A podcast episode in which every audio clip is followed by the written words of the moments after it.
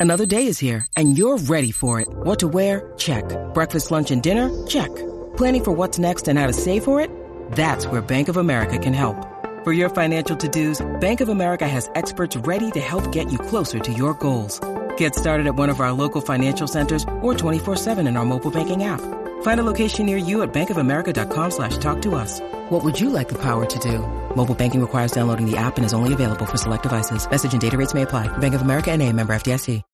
When you need mealtime inspiration, it's worth shopping Kroger, where you'll find over 30,000 mouthwatering choices that excite your inner foodie. And no matter what tasty choice you make, you'll enjoy our everyday low prices, plus extra ways to save, like digital coupons worth over $600 each week. You can also save up to $1 off per gallon at the pump with fuel points. More savings and more inspiring flavors make shopping Kroger worth it every time. Kroger, fresh for everyone. Fuel restrictions apply.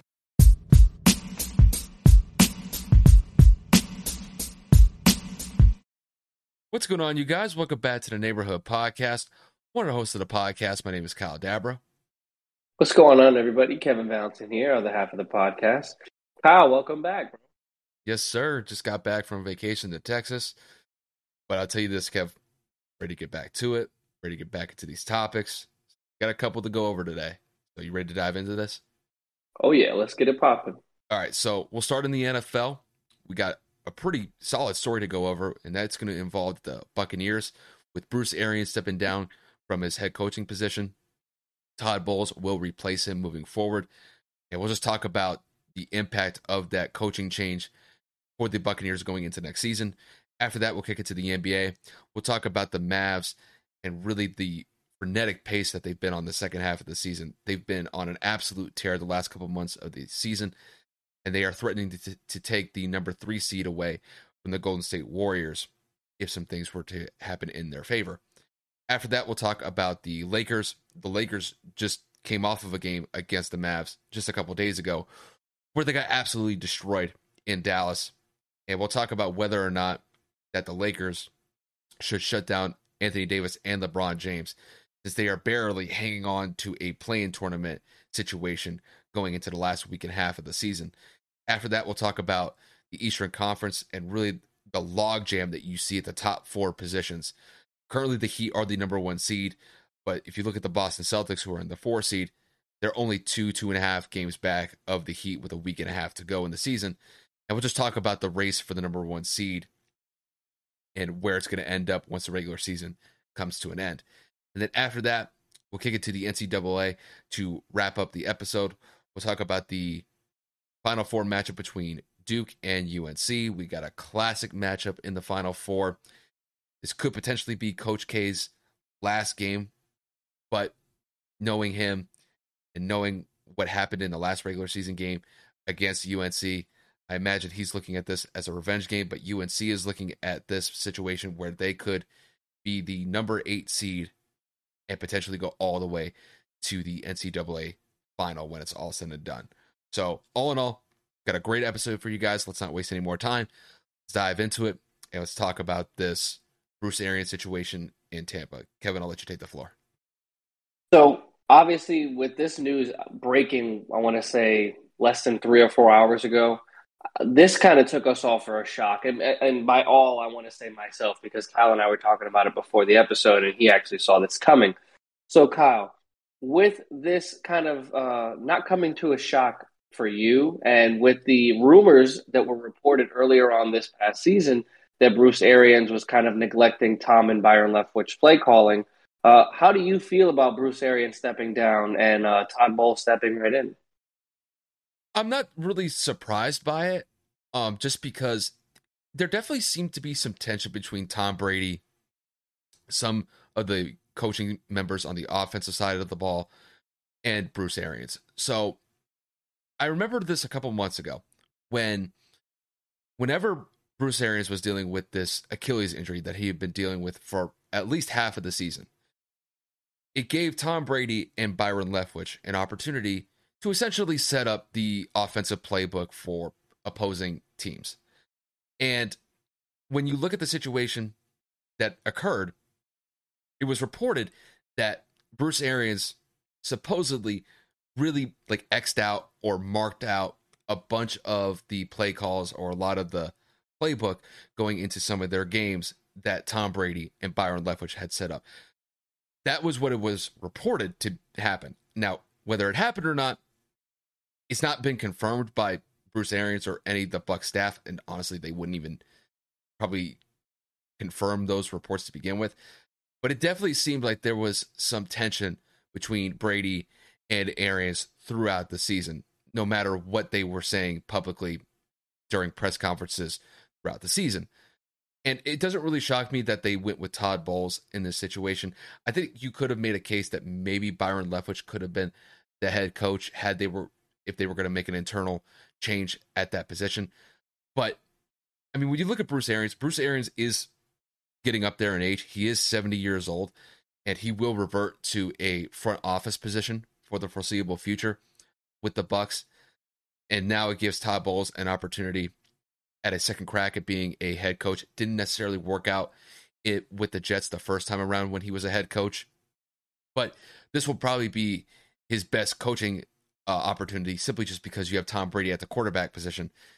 When you look back when he was playing, when he was coaching with the Jets, didn't necessarily have the best quarterbacks to roll with during his tenure there. But I mean, the impact that it's going to bring on Tampa next year, I think is going to be minimal. I think it's just a lot of noise right now because, well, let's be honest, there's not really a lot going on when it comes to free agent news in the NFL at this current moment in time. So this is definitely something that will definitely bring some headlines up throughout the weekend. But as far as I'm concerned, when it comes to Bruce Arians essentially stepping down from his head coaching spot, it doesn't really surprise me just because it seemed like there was some tension that was building between uh, Bruce Arians and Tom Brady throughout the season. And I think it just got to a point where maybe the relationship w- just had to end at what it was. And this is kind of how they're going to go about it. So you know, I, I imagine the Bucks are going to try to run a, P, a PR run to try to, I guess, soften the blow to when these reports were coming out that Bruce Arians was going to step down. But to me, I don't really find it that shocking. I will say this, you know, Tom Brady's going to get what he wants, and if this is what he wanted, you know, for Bruce Arians to step to the side and allow t- Todd Bowles to be the head coach for the Bucks next season, seemed like he he got the uh, the win when it's all said and done in, in this scenario. But I think as far as the impact that it's going to have on the Buccaneers next year, I think it's going to be minimal. So all in all, it's a it's a pretty shocking story because listen, Tom Brady's in the fold. Bruce Arians is a Super Bowl winning coach, but I think when you factor in the I think the relationship strain between Bruce Arians and Tom Brady, I don't really find it all surprising that the Bucks made this move. That's just how I see it. Well, we all know that you know BA has a very uh, alpha type mentality. He is going to be the head honcho. He's going to be the decision maker, the play caller. You know, there's a bunch of different things that you know Bruce just kind of carries on with his reputation. So I'm not necessarily surprised as well. Uh, now that you have broken it down in a way that I'm now kind of like comprehending, just because again, like initially I was just like, wait a minute, what? Like Tom just came back. Why would you want to step down? Like you guys have pretty much the entire band back together and you know you guys have an opportunity to run it back and you know you go into a front office role but if those reports happen to be true where they were having some issues and discrepancies on types of plays in the playbook with Byron Leftwich um, then I mean I guess it's kind of just necessary I guess I feel like at this point it's just a matter of can Todd coach Tom um, can Todd Bowles lead this team? And you know, we all know that Todd Bowles' previous experience did not go very well his last head coaching go around, but it was the New York Jets, and that seems like an impossible job. So kudos to Robert Saleh for trying to rebuild that franchise currently. So, um, I mean, I guess we're just gonna have to. Excuse me. I guess we are just going to have to see what happens because we all know that Tom Brady makes a team better automatically by just being on the roster, and now maybe this head coaching change will put a little bit more emphasis on focusing on this defense. Will kind of get them back into that Super Bowl contending defense where they were rushing the quarterback very well.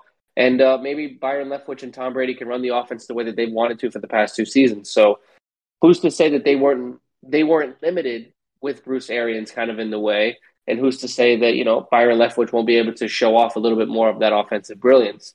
I am a little surprised that Byron didn't get the head coaching job just because he was such a high praised and targeted candidate this past offseason and chose to stay in Tampa. But it is what it is. At the end of the day, good for Bowles getting another opportunity. Uh, we all know that his defensive mind is one of the very best in the league, and he does have the head coaching experience. So I guess that's why I got the nod. But overall, kudos to Tampa for getting something done. And I mean, BA going to the front office.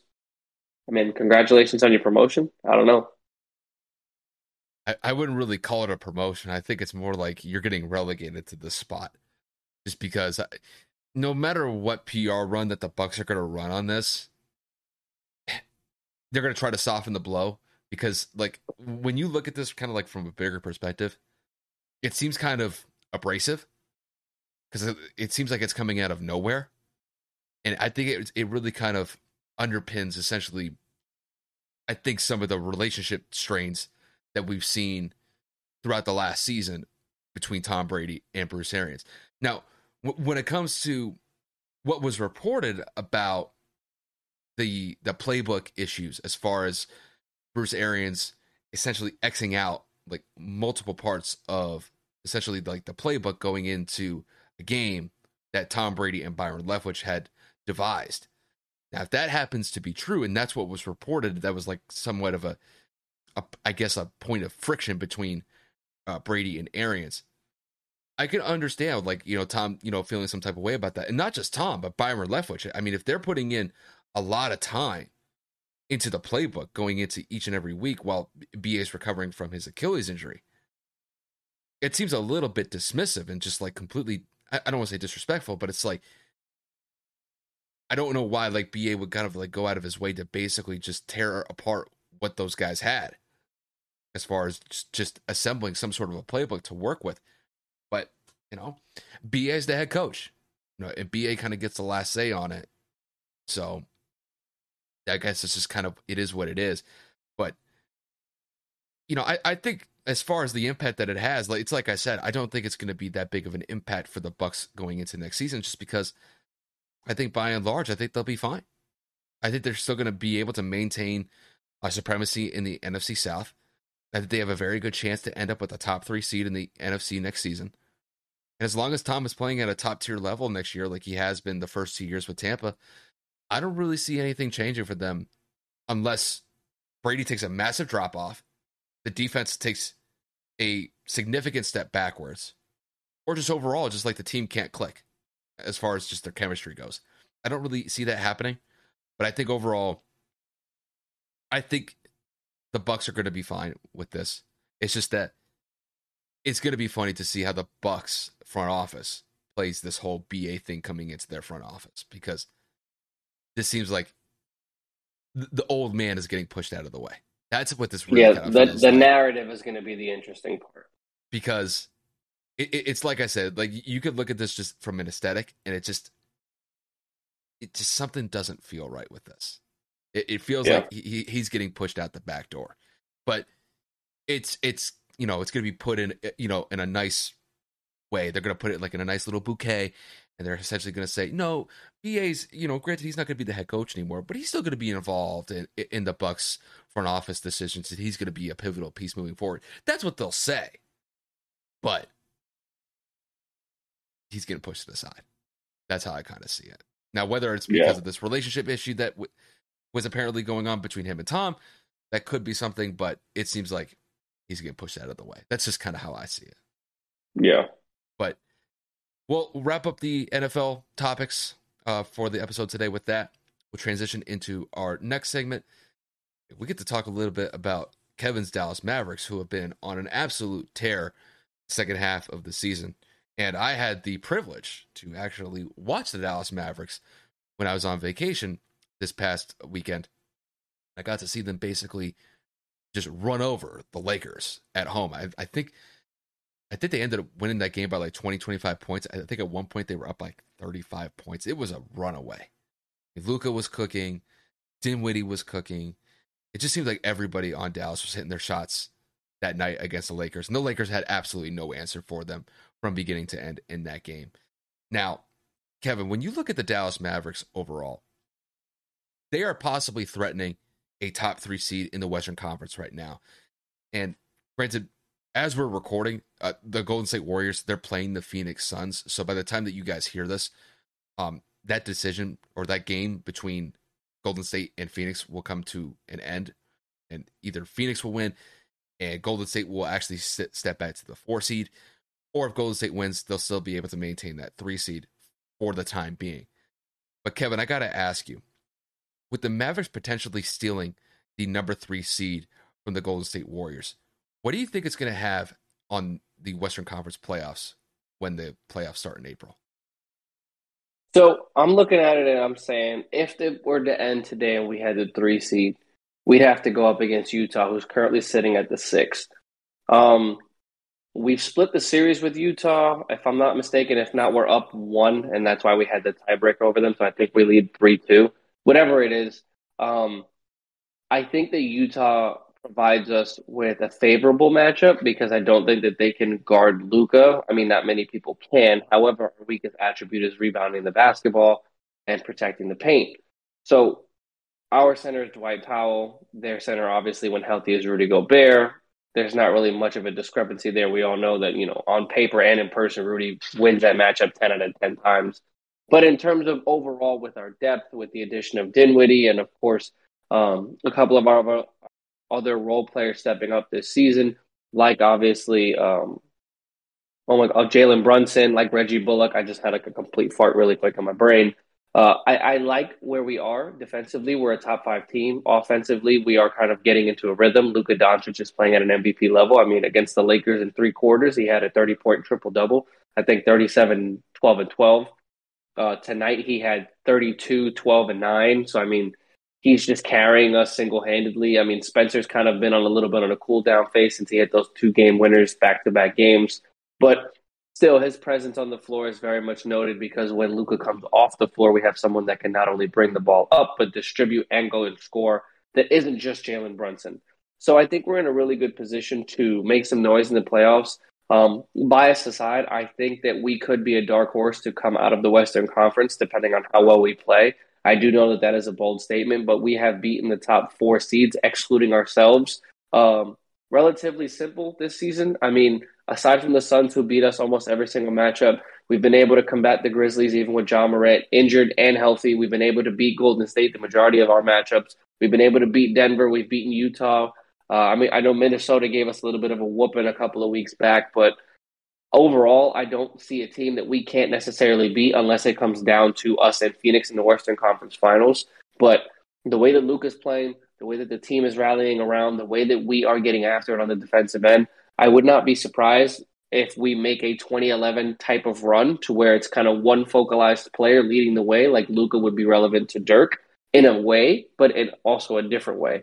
So, uh, yeah, no, the Mavericks are playing great. I can't complain. Obviously, normally I'm kind of one of those people that is a little bit more on the realistic side, or should I say, in Kyle's sense, the negative side. But I like the way we're playing basketball lately. I'm finally happy the way that we're kind of settling and going into the postseason. We're catching fire at the right time. I think to kind of uh, pinpoint what you were trying to say, I think you try to take a more like a rational approach when it comes to the Mavericks, simply just because I, I think you're of the mindset that like the Mavs are having a great stretch the second half of the season. I, I mean, they have one of the better records as far as really from the All Star break on up to now. They they've been phenomenal, and I mean the last ten games they're seven and three and I had the pleasure of them absolutely beating the brakes off the Lakers. Granted, I'm a Lakers fan, and it was just nasty watching the Mavs just going out and giving it to the Lakers from the first quarter all the way to the fourth quarter. Now, with that said, when it comes to the Mavericks and just the impact that they could have on this year's playoffs in the Western Conference, I think that they could potentially be a dark horse this year. And here's why. I think everybody knows that Phoenix is clearly the best team in the Western Conference and the NBA, and the Grizzlies are not too far behind. But the one thing that, that I like about the Mavericks this year is that they've been kind of flying under the radar pretty much the entire year up until about right now. And just because when you look at the national media coverage that we've seen with the Mavericks, it's mostly been pinpointed around Luka Doncic, who is clearly having an MVP caliber season this year. He's at the top of the scores as far as the top scores in the NBA. He's right alongside guys like LeBron James, Joel Embiid, Giannis, and Nikola Jokic. I mean, all those guys can score. But when I watched Luka play the other day against the Lakers, the one thing that I just appreciate about his game is that even though he doesn't necessarily carry super athletic traits, somebody like Ja Morant does, where he could just attack the rim and he could just use his speed to his advantage.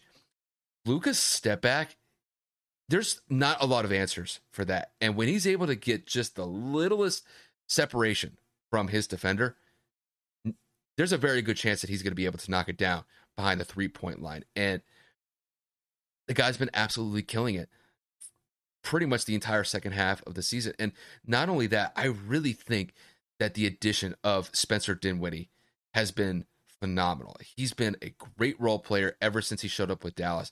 He knocked down two back to back buzzer beaters just a couple weeks ago in dramatic fashion.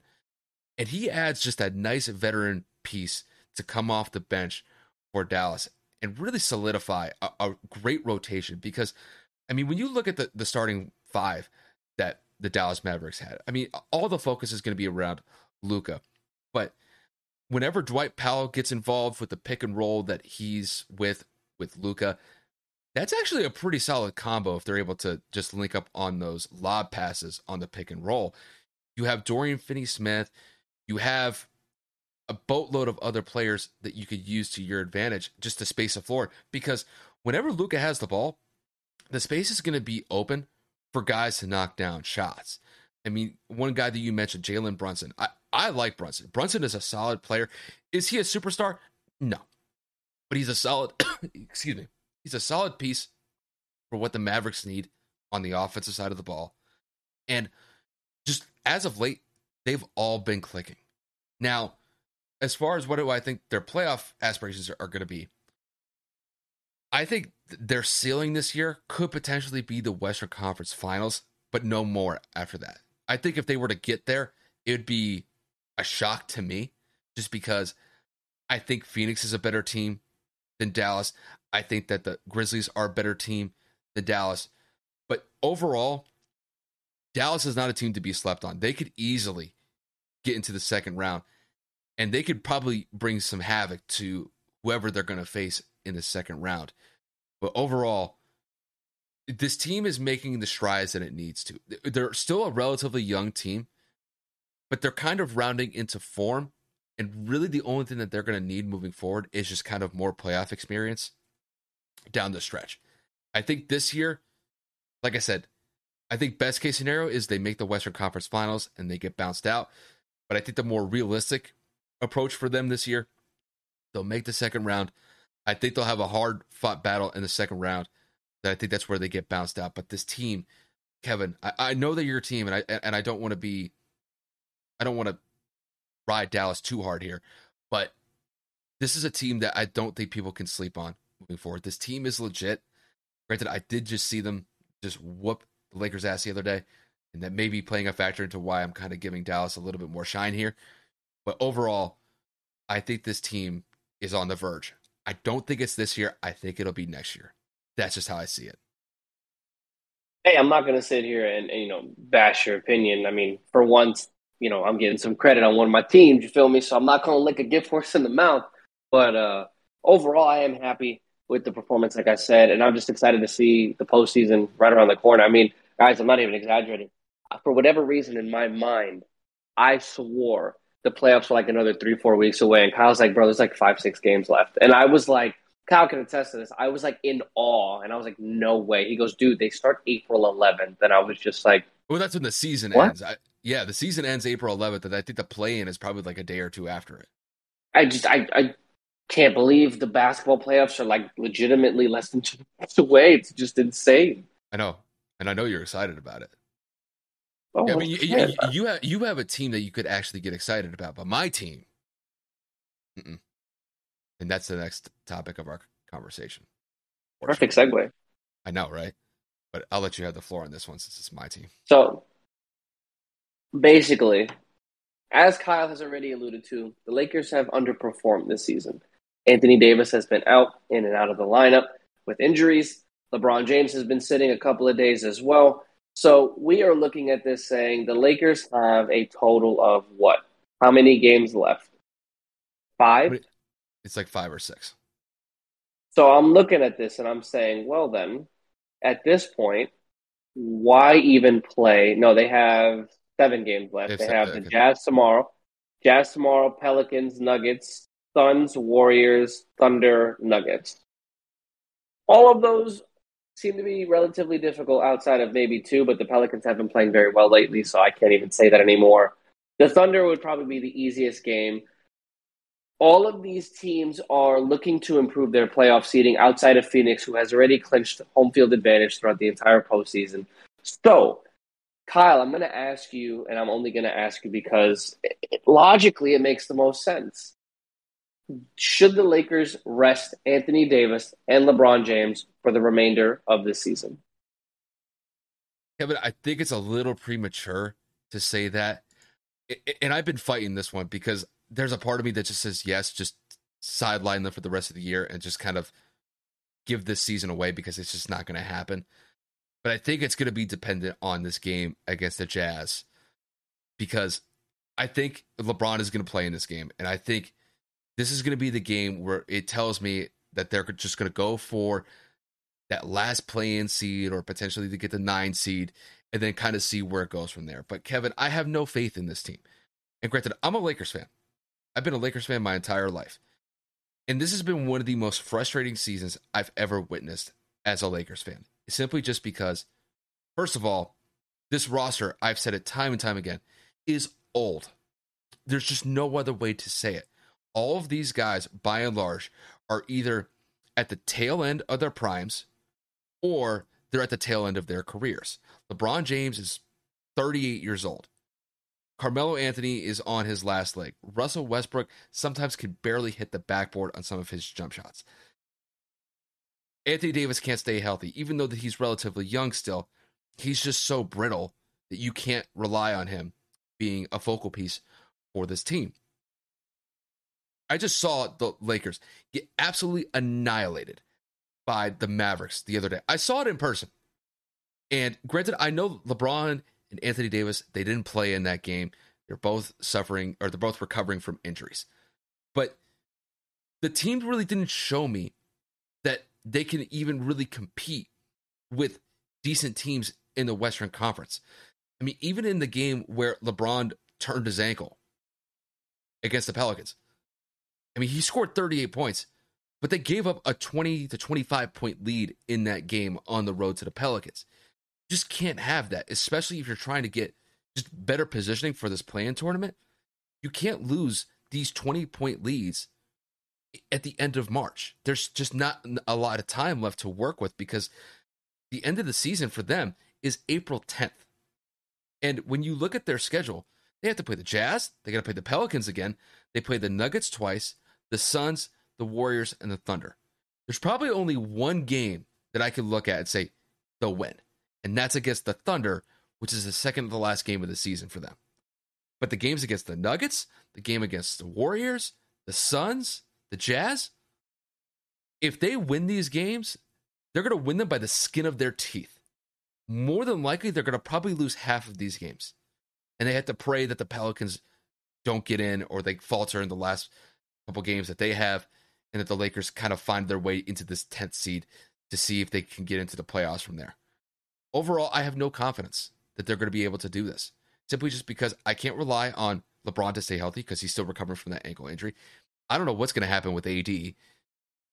I can't trust Russell Westbrook anyway whatsoever.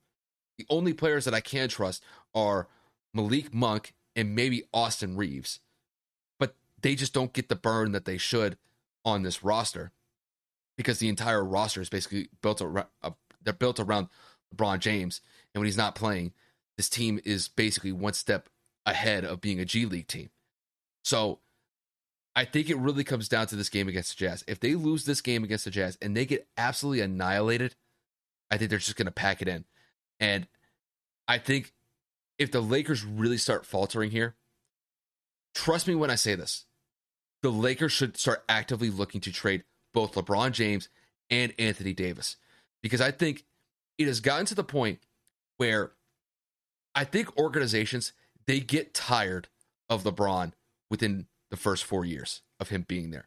And I think we're reaching that point now where it just seems like this team is depleted at every single level.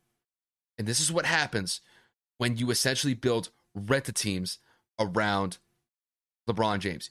You'll take these players on one year contracts, try to build up the rosters as best as you can. But just the chemistry isn't there. The injuries have just been plaguing the Lakers the entire year. And when you have all these old guys on the roster, it's a recipe for dis- it's a recipe for disaster. On paper, they look great. But I've said this before. If this was a team from 2012, this team would be unstoppable. But it's 2022, and most of these guys are at the end of their careers. It hasn't worked this year. For God's sakes, they are 13 to 14 games under 500. I don't even know why we're really kind of giving them the time of day anymore. And I'm I don't even know why they were on national television the other day against the Mavericks because to me, TNT just wasted a bunch of money knowing that the Mavericks were just going to run roughshod over a Lakers team that didn't have either AD or LeBron James. So when it comes to the Lakers, th- they're scrubs as far as I'm concerned. I, I know LeBron's still going out there and he's doing what he can, but it's like overall, he's just one guy. And he's not going to be able to carry this roster to any sort of playoff relevance this season.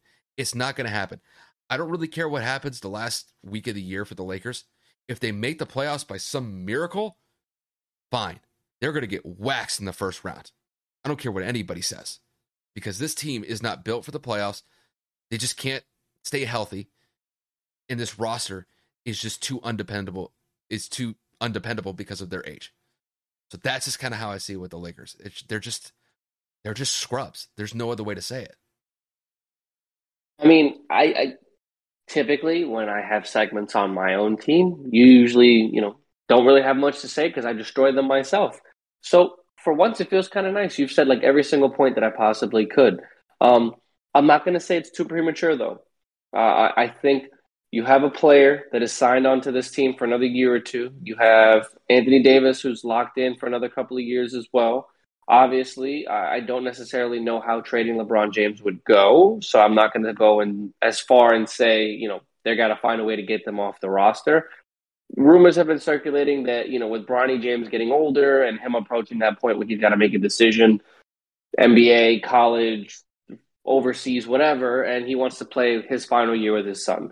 So I mean, there's a, there's a million storylines that people are creating with different narratives. That's neither here nor there. Now, what I'm trying to say is, when it comes to the end of the year, your schedule not looking favorable, you guys are on the outside looking in. Granted, San Antonio just lost a few moments ago to the Golden State Warriors. No, to the. Oh my God, we just watched it literally as it happened. The highlight you sent me. Who did who did they just miss that layup to? I don't oh. really remember. I don't really care either. The, the, the Spurs lost, and they it, there was a layup away from winning the game, and the Spurs are tied or were tied with the Lakers for the 11th seed, and now with San Antonio losing, that puts the Lakers back in the play-in tournament with the 10th seed. With six games left, with the opponents that they have lined up, in my personal opinion, Bron's been nursing ankle injuries all year. There's no reason to bring AD back just to get waxed in the play-in. I just whether it looks like you're giving up or not, whether it looks weak or not, I mean, you, there's no reason to continue to risk the health of players that are that are not going to make a difference come play-in tournament. It's a one game play-in and you're out. And even if that's the case, you have Phoenix waiting on the other side. Like, is that something you really want to handle right now? Personally, if you're the Lakers, probably not. It's extra mileage on LeBron James. It's extra mileage on AD. God forbid something worse happens to one of them, which is always possible because it's the NBA. But I just think business decision wise, it is the smartest thing to do to preserve your two best players for next year so that if you do trade some of them or one of them, at that point, at least you know they're in the they're, they're healthy going into the off season as opposed to risking another injury coming out of the uh, the potential play-in tournament if they were to even get in, which again I don't necessarily think is possible with the Lakers' remaining schedule. Well, it's just at this point when you're looking at the Lakers organization, their front office specifically, I think the writing's on the wall here. Just because they know that LeBron's getting to the end here. And granted, I know LeBron's been playing at a pretty solid level for the last couple months. Leads the league in scoring, bro. What I- do you mean pretty decent? I know. The, but the reason why I say that is because it's not really resulting in wins. Granted, I know I know it's LeBron. Like LeBron's phenomenal. I like I already acknowledged that. But the thing is, it's not translating into wins because just the pieces around them, it's just not enough. I mean, to me, when I look at this season in particular, I have to put a lot of the responsibility. I have to put some blame on LeBron's shoulders. He wanted Russell Westbrook here. He went out of his way to bring him into the fold with the Lakers this season. And Russell has looked horrible. Horrible at times. There's been some times where he's had some flashes of, of solid play here and there. But by and large, it's been frustrating to watch Russell this entire season. And really, the Lakers as a whole, it's been tough to watch. And the, the thing that I find most comical about the, the situation regarding LeBron is that here's how I see it. The media is going to run, I'm talking about the sports media in, in particular.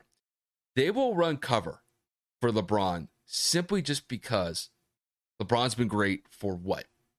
Almost 20 years at this point now. And they're going to basically say, if you're going to get rid of this guy, why would you? Because you're just going to be irrelevant anyway. Well, with LeBron on the roster, they are the 10th, possibly the 11th seed in the Western Conference. And they are almost 15 games under 500.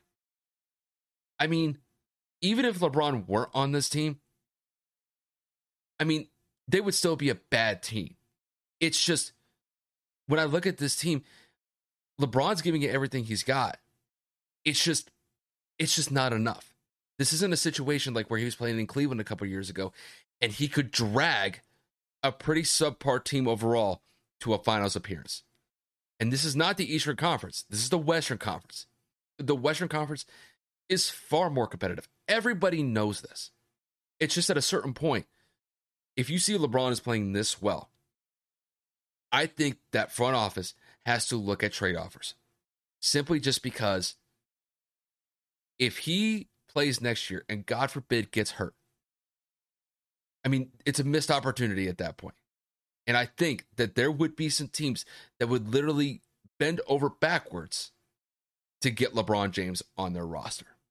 It'd be it'd be wild. It'd be wild to see if LeBron actually got traded.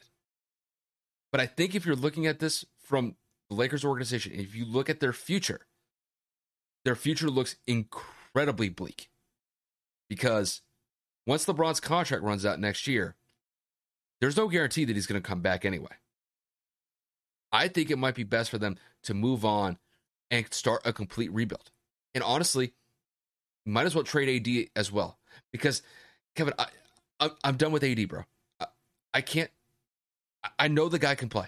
I know he can, but he just cannot stay healthy, and I can't rely on somebody who just isn't going to be there because he's dealing with some sort of injury.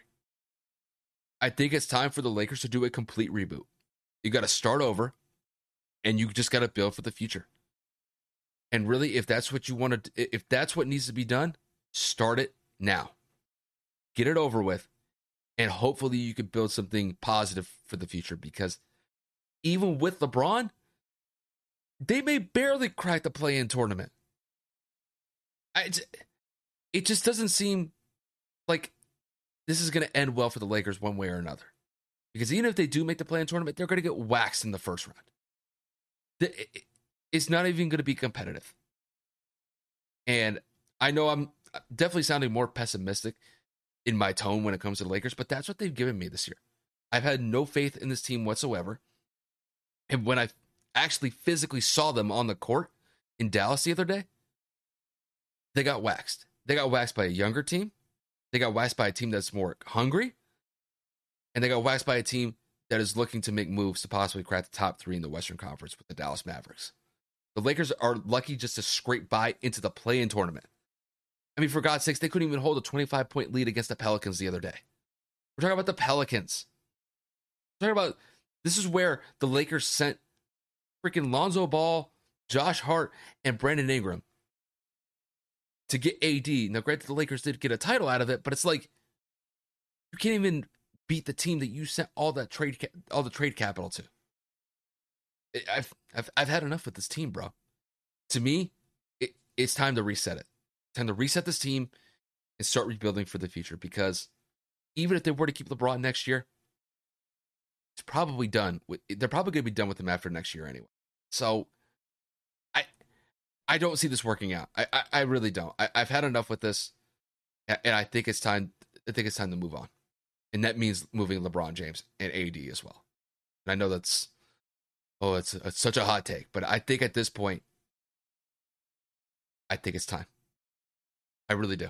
I, I I don't blame you, bro. I'm not going to sit here and say that you know you don't know your team best, but if that's how you feel, I, I genuinely could not agree more. And especially because you're only going to get value for players while they're on the roster in terms of a trade. You're, if you just let them walk in free agency, you don't get anything for them. So we'll, we'll end up seeing what happens in in Los Angeles. Obviously, we still have a couple of games left the Lakers find a way to turn it around and actually play the two of their best players if they're available. Uh, who's to say they can't do it? I don't know, but it is what it is. But we do have kind of a, an opposite thing going around here in the Eastern Conference where mm-hmm. we have four teams basically within two games of each other for the number one seed. Yep. And that is obviously the Miami Heat, the Milwaukee Bucks, the 76ers, 76ers, and of course we have the um, Celtics. Boston Celtics. So we're looking at this and we're saying, first and foremost, Boston has turned it around from being the 11th seed in January to competing for a top seed in the Eastern Conference within just a two month span. The Miami Heat have been on the Eastern Conference crown right now for the last, what, month or so. And then obviously you have Philadelphia that's going back and forth with being within a couple of games of first place, falling back, and then Milwaukee's just been at the top of the barrel since the beginning of the year. So, Kyle, it's it's, it's getting a little interesting. I mean, I don't really know how to kind of phrase this. You want me to phrase it for you? I mean, yeah, I'd appreciate it. I'm kind of slow yeah. right now because I'm like half unconscious. Oh, uh, don't worry, bro. I, I got you, bro. Tap me in. I'm I'm ready to go. But um, take take the reins, bro. Kevin, to kick this one to you, with the Eastern Conference being so competitive in the top four spots, with the Heat being the number one seed, with the Bucks at the two seed, the 76ers at the three seed, and the Celtics at the four seed, with the Celtics only being two games back, just how do you see this Eastern Conference shaking out? Who do you think is going to get the number one seed in the East when it's all said and done by the end of the regular season? I mean, I'm just going to be flat out honest. Kyle and I went over the four teams remaining schedule over the last week and a half. And the favorable ones are going to probably be Philadelphia and Miami just based off of strength of schedule. And I'm leaning more towards Philly just because they have the easiest schedule. But in terms of actually making a decision, I'm going Milwaukee, man. Milwaukee's got a tough schedule, but we have Giannis Antetokounmpo, the defending champs, coming back and saying we are this close from sealing home court advantage and everything in the Eastern Conference running through Milwaukee. So I'm just going to come out and say I think Milwaukee finds a way somehow, some way to squeak and take that number one seed from Miami, and they go on and they uh, they go and try to make this repeat. Man, it's going to be real interesting come postseason time. But with everything going on in the Eastern Conference right now, and it being probably the tightest race I've ever seen this close within a four seeded spot, I mean, you know, you can make the argument there have been seasons where it's like, yo, the first and second seed are like neck and neck all year. Or the first three seeds are kind of like they've just been going nuts. Dude, four teams are this close to basically being the number one team in the entire Eastern Conference, and there's still a week and a half left. Like, that's just nuts to me. Like, you look at this and you say, holy shit, you have the Miami Heat sitting at 48 and 28, the Bucks 47 and 28. The Celtics are actually the 3 seed as of right now at 47 and 29, and then Philly at 46 and 29. That's just nuts. And granted, the Heat have been on a recent skid as of late. They're 4 and 6 in their last 10 recently, so it's you know, they're not playing their best basketball, and that's another reason why I think that Milwaukee can find a way to just take that top spot. But again, strength of schedule would say otherwise.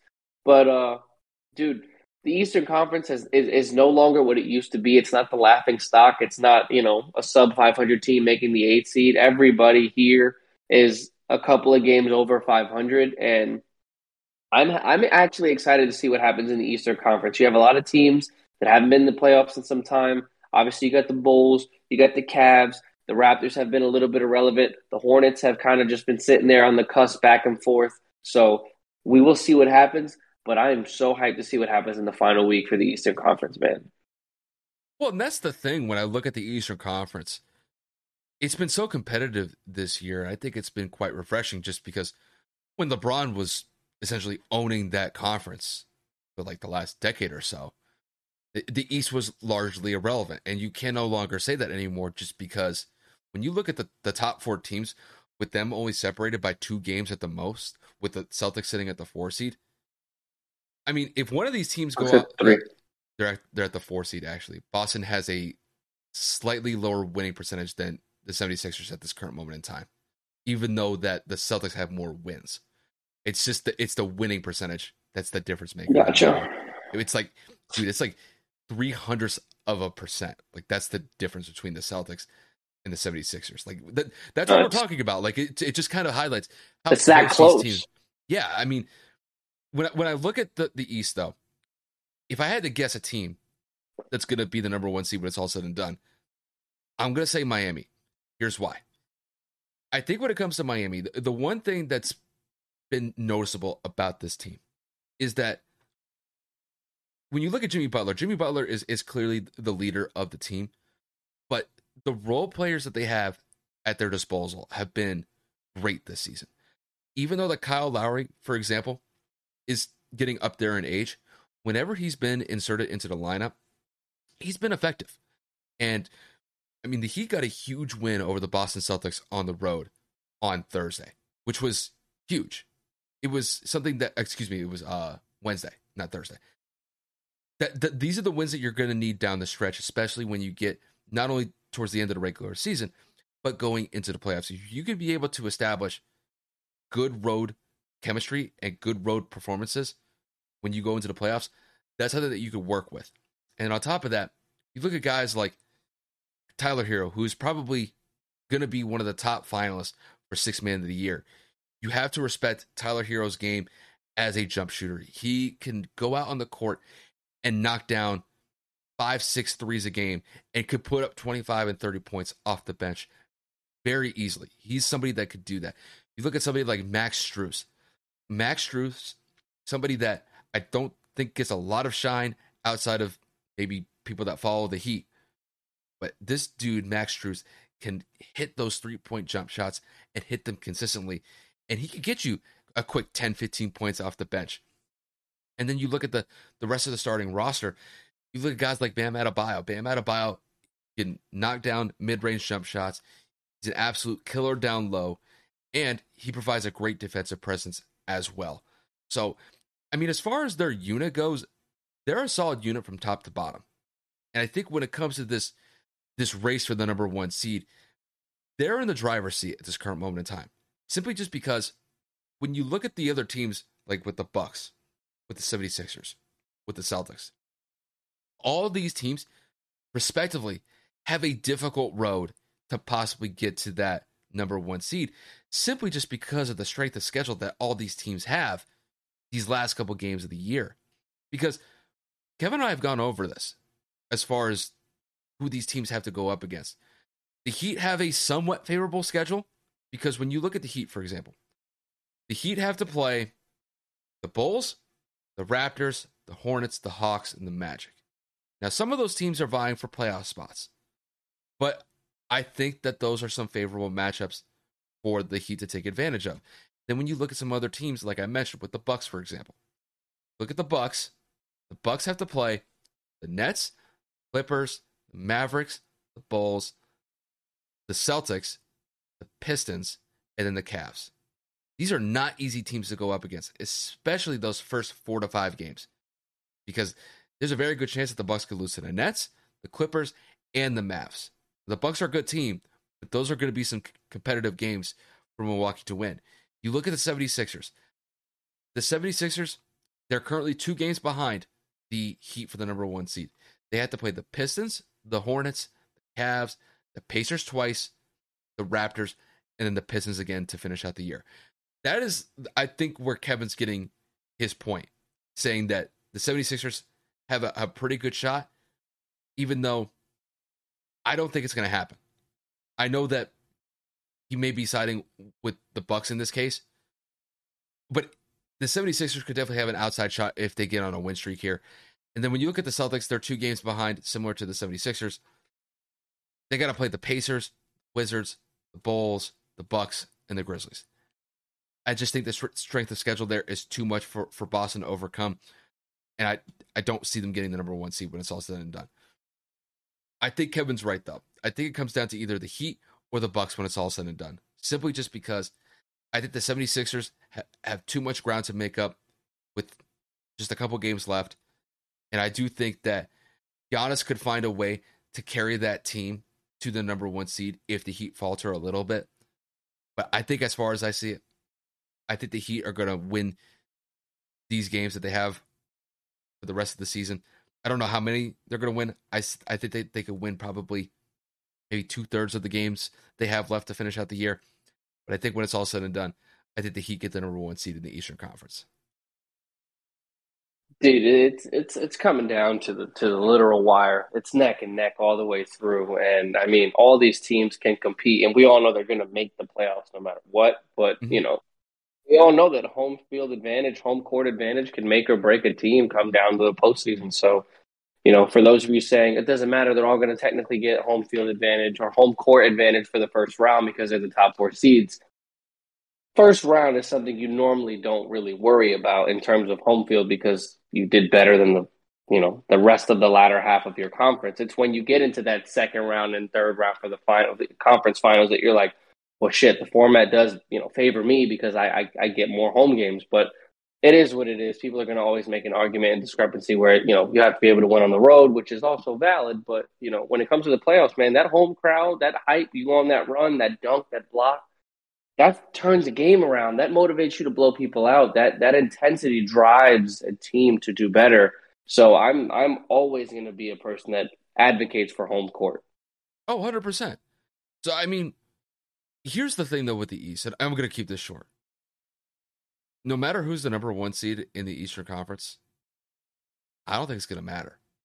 Because when you look at the rest of the conference, I think I think really when you see it play out, I think it's going to come down to two teams, and I think it's going to either be Brooklyn or Milwaukee, because all in all, Kevin, would you say that the Eastern Conference, despite the fact that it's competitive this year, that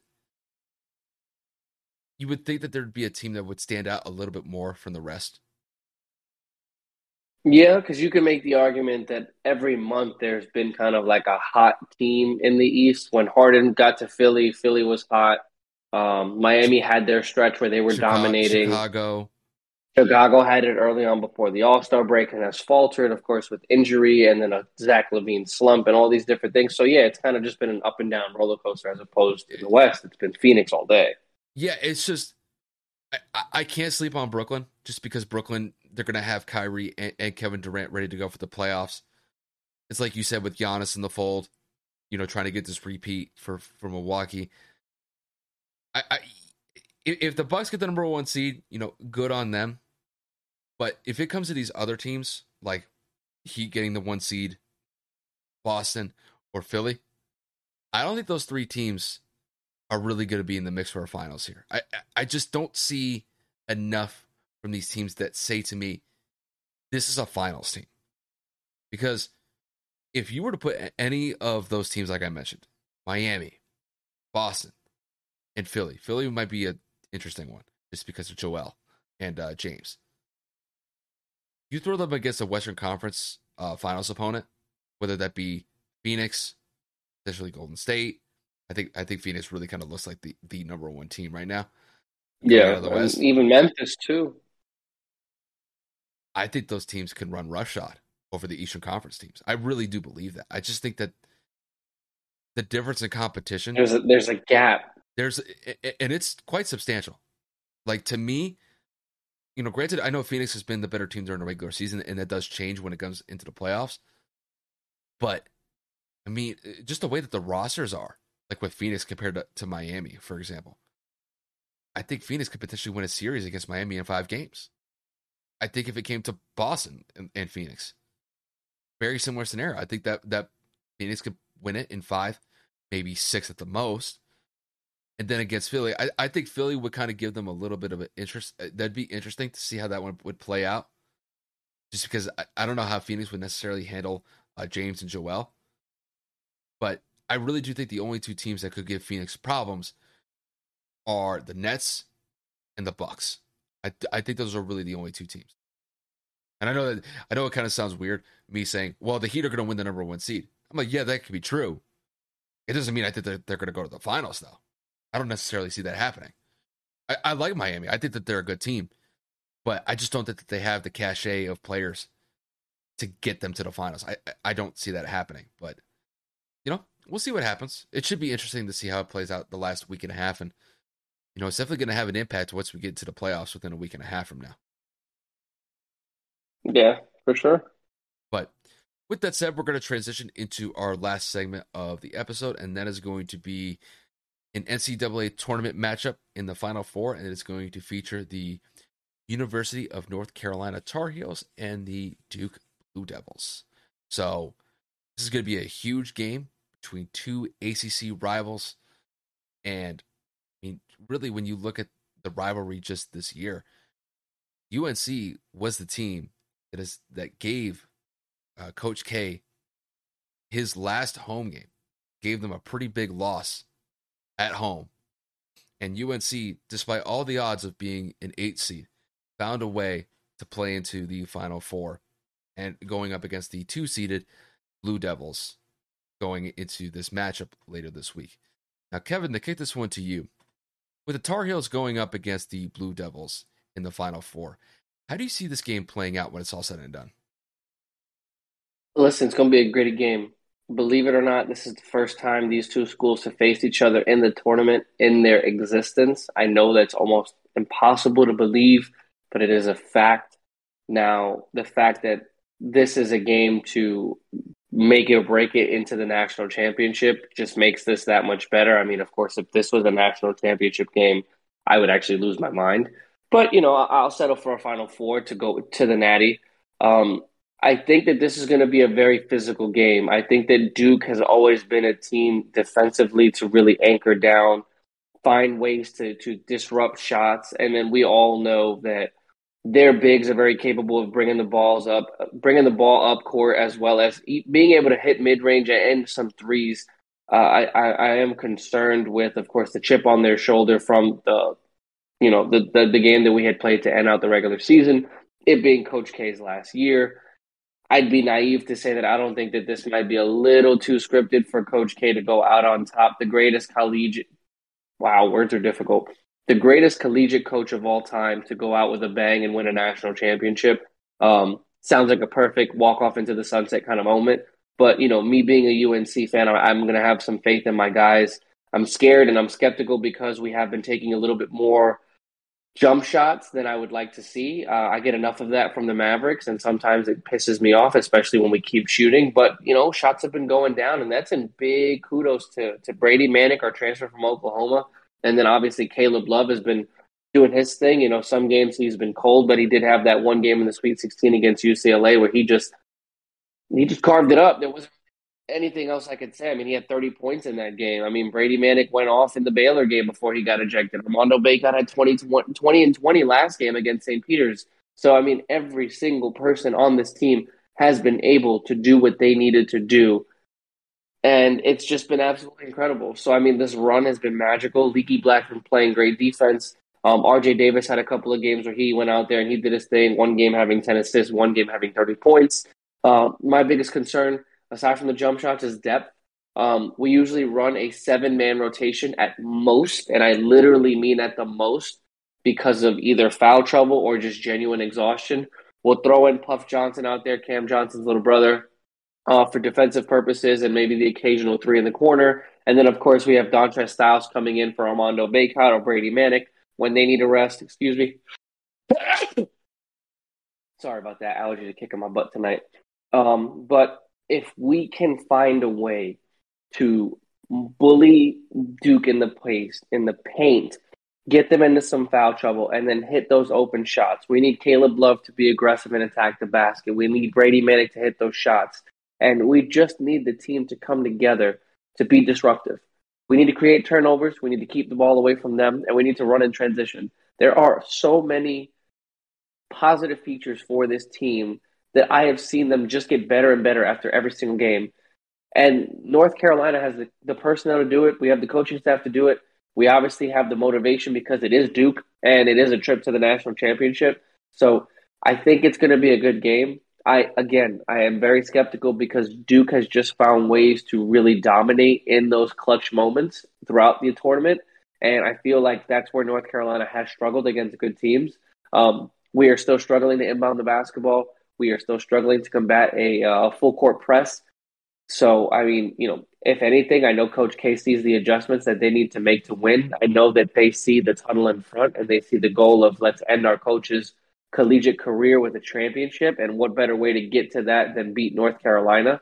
Uh, so we're set for a match for the ages, bro. I'm not gonna lie to you. This may this may go down as one of the most competitive Final Four matchups in collegiate basketball history, just because you don't need a playoff scenario, an ACC tournament scenario, to to know that Duke North Carolina naturally is one of the greatest rivalries in all of sports.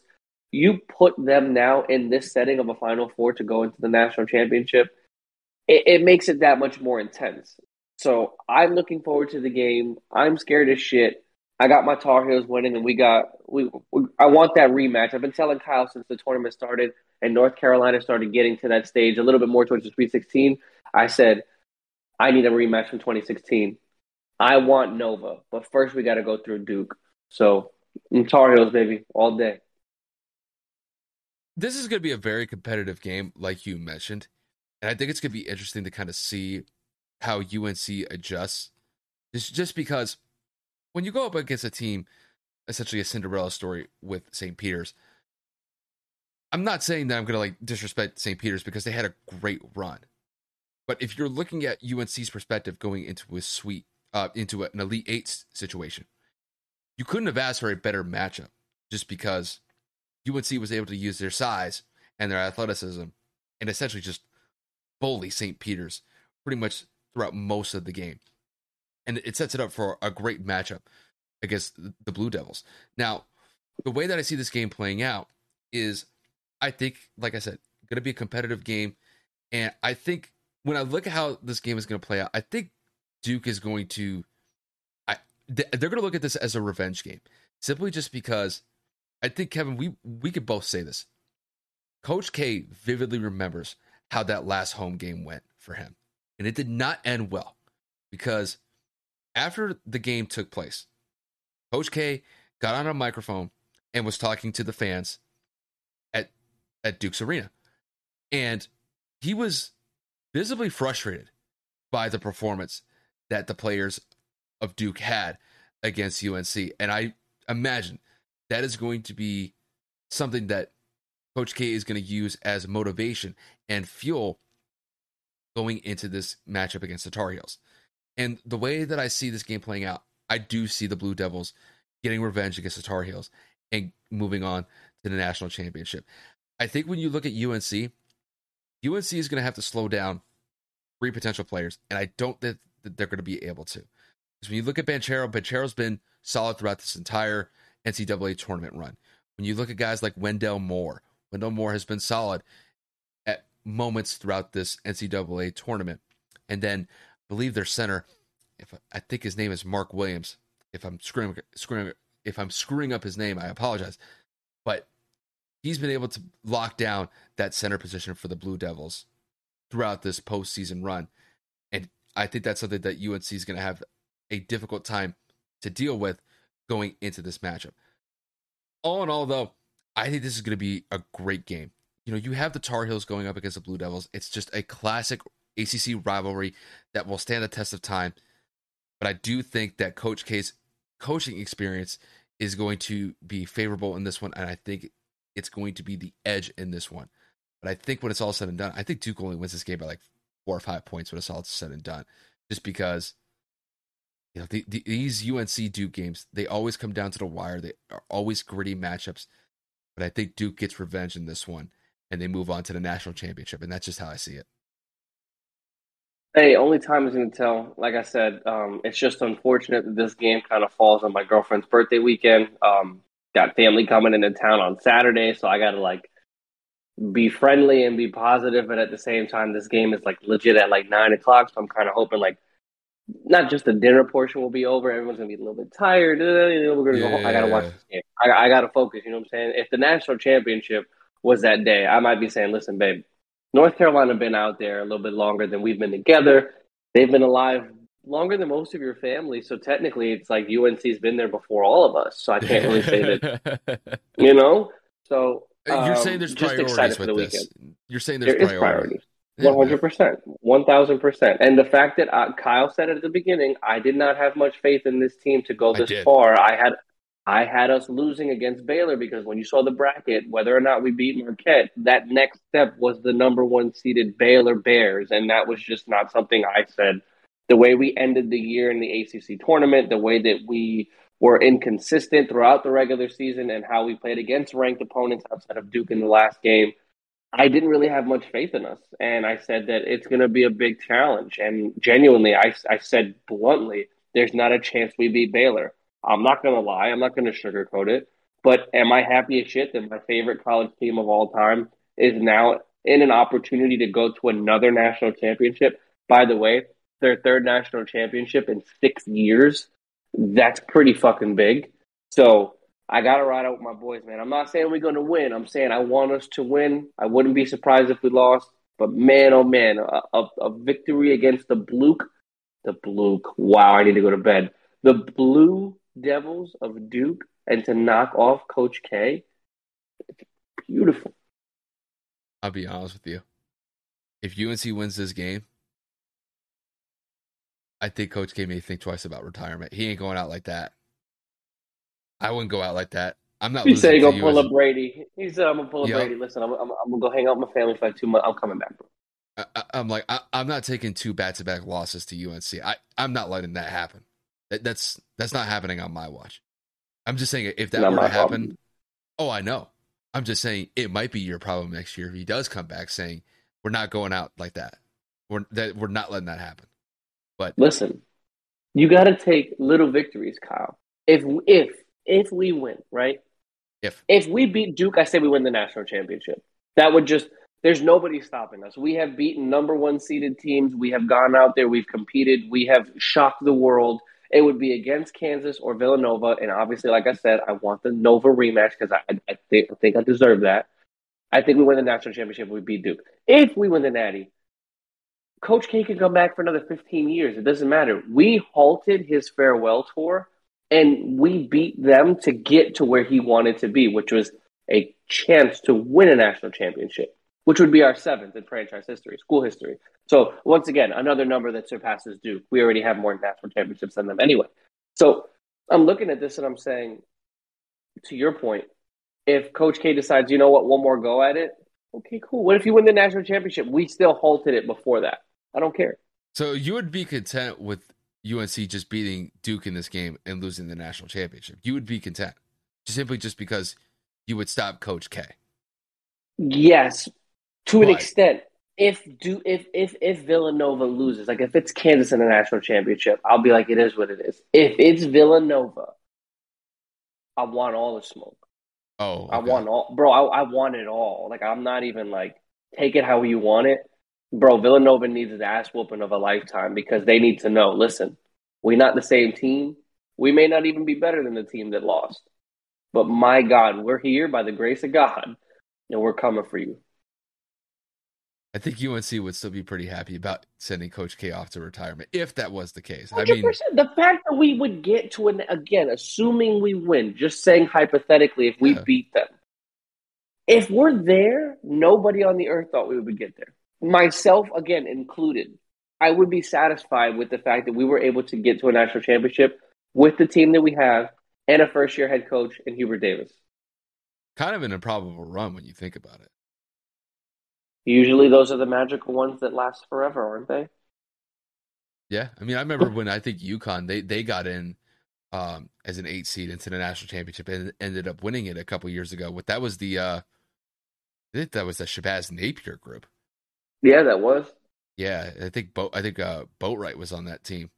Got all the way um, to a national championship and won it as an eight seed, which is kind of impressive. And UNC could be that team. I mean, it would be crazy if UNC were to like go all the way and win a national championship. You, I mean, you wouldn't hear from me for a while. I, I mean, I said I had. s- I, I- remember when I was saying like have some faith in your team. Like that was like early on. I didn't think that faith would carry them this far though. So they're kind of exceeding my expectations. But I got Duke in this one just to kind of piss you off, just because I I, I gotta be I gotta be that guy. And that's I fine. You do what you got to do, Papa. I'm I'm here to support it. I like the toxicity. I like the negativity. I like being the underdog. We've been the underdog all tournament. Why not us? That's true. Yeah. It's a good way to wrap it up. It's a good way to put it. But Yeah, I'm about to like actually knock unconscious right here. So we're gonna have to. uh wrap this up. Hell yeah. Oh my god, I'm tired. Yeah. Well, I shook off some of the rust since I haven't been recording in the last damn near week or so. So, you know, True. we all we all have our little battles, but it was good to be back. Good to be back. Oh, 100%. The, you know, the band back together, we're chilling, we're having a good time, great content day. And then, of course, you know, we got big games coming up within the next couple of days. You know, college excluded, you know, we have NBA playoffs like right around the goddamn corner. So why not? Oh yeah, it's gonna be fun. But um, Kev, let's uh let's finish this up. Let's wrap this up. Yes, sir. So, guys, as always, we've been saying it forever. You already know the drill. Thank you so much for the support, whether it's on the audio platforms, whether it's supporting with the videos. If you guys aren't familiar with this, please drop a like, a follow, a subscribe, however it is that YouTube or the audio platforms work. Um, any support is just greatly appreciated. But again, without you guys, we would not be able to do this. So, just very much appreciated. Thank you for being patient with us. And uh, we're going to be providing a lot more content as the days go by. We promise you that. Yes, sir. And uh, with that said, you guys, uh, once again, just thank you guys for tuning in, and we'll see you guys later. Today is working for me. Do you believe that for yourself? Hey, I'm Pastor Julie, and I want to empower you through encouragement. Inviting you to my podcast, Big Truth Encouragement, where I unpack living a faith filled life. I created my podcast for the ladies, but gentlemen, you'll gain something too. So I invite you to listen to Big Truth Encouragement on Electricast and any platform where you listen to your podcast. Electricast. Electricast. Welcome to the Candle Power Hour. Come with us backstage behind the scenes of show business spanning over four decades and bringing you the experiences that can only be told by the people who were there. Our guests are from the A list, the F list, and everyone in between. Get set for some of the most insane, hilarious, and inspiring stories you will ever hear. I'm Mercury, And I'm Diego. your host for the, Candle, Power, Hour.